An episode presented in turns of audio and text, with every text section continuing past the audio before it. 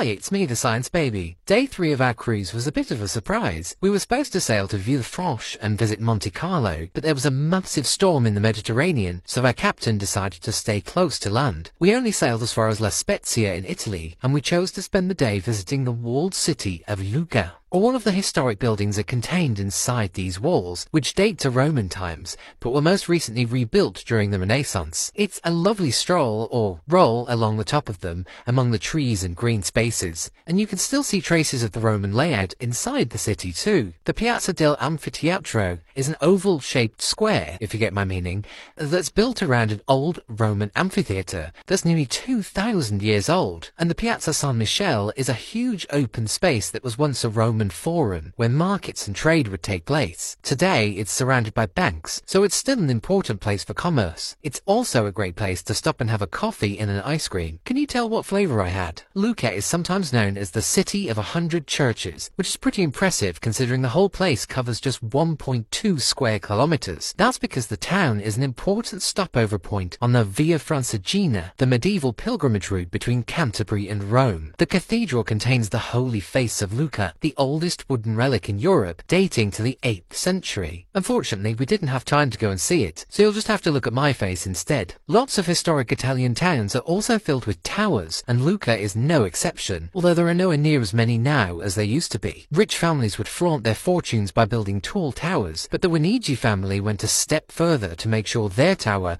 would always be the most recognizable from any direction. They planted seven oak trees on top of their 45 meter high tower. Now these trees are several hundred years old, and they seem to be doing fine despite having their roots nowhere near the ground. Today, the Guinigi Tower is only one of a few that are left in Lucca, so the family really got their wish of it being the most recognizable. We had a lovely time wandering around and taking in the history of this lovely city, although we definitely want to come back and soak up the atmosphere some more. So for now, it was back to the boat and onward to our next country, to Toulon in France.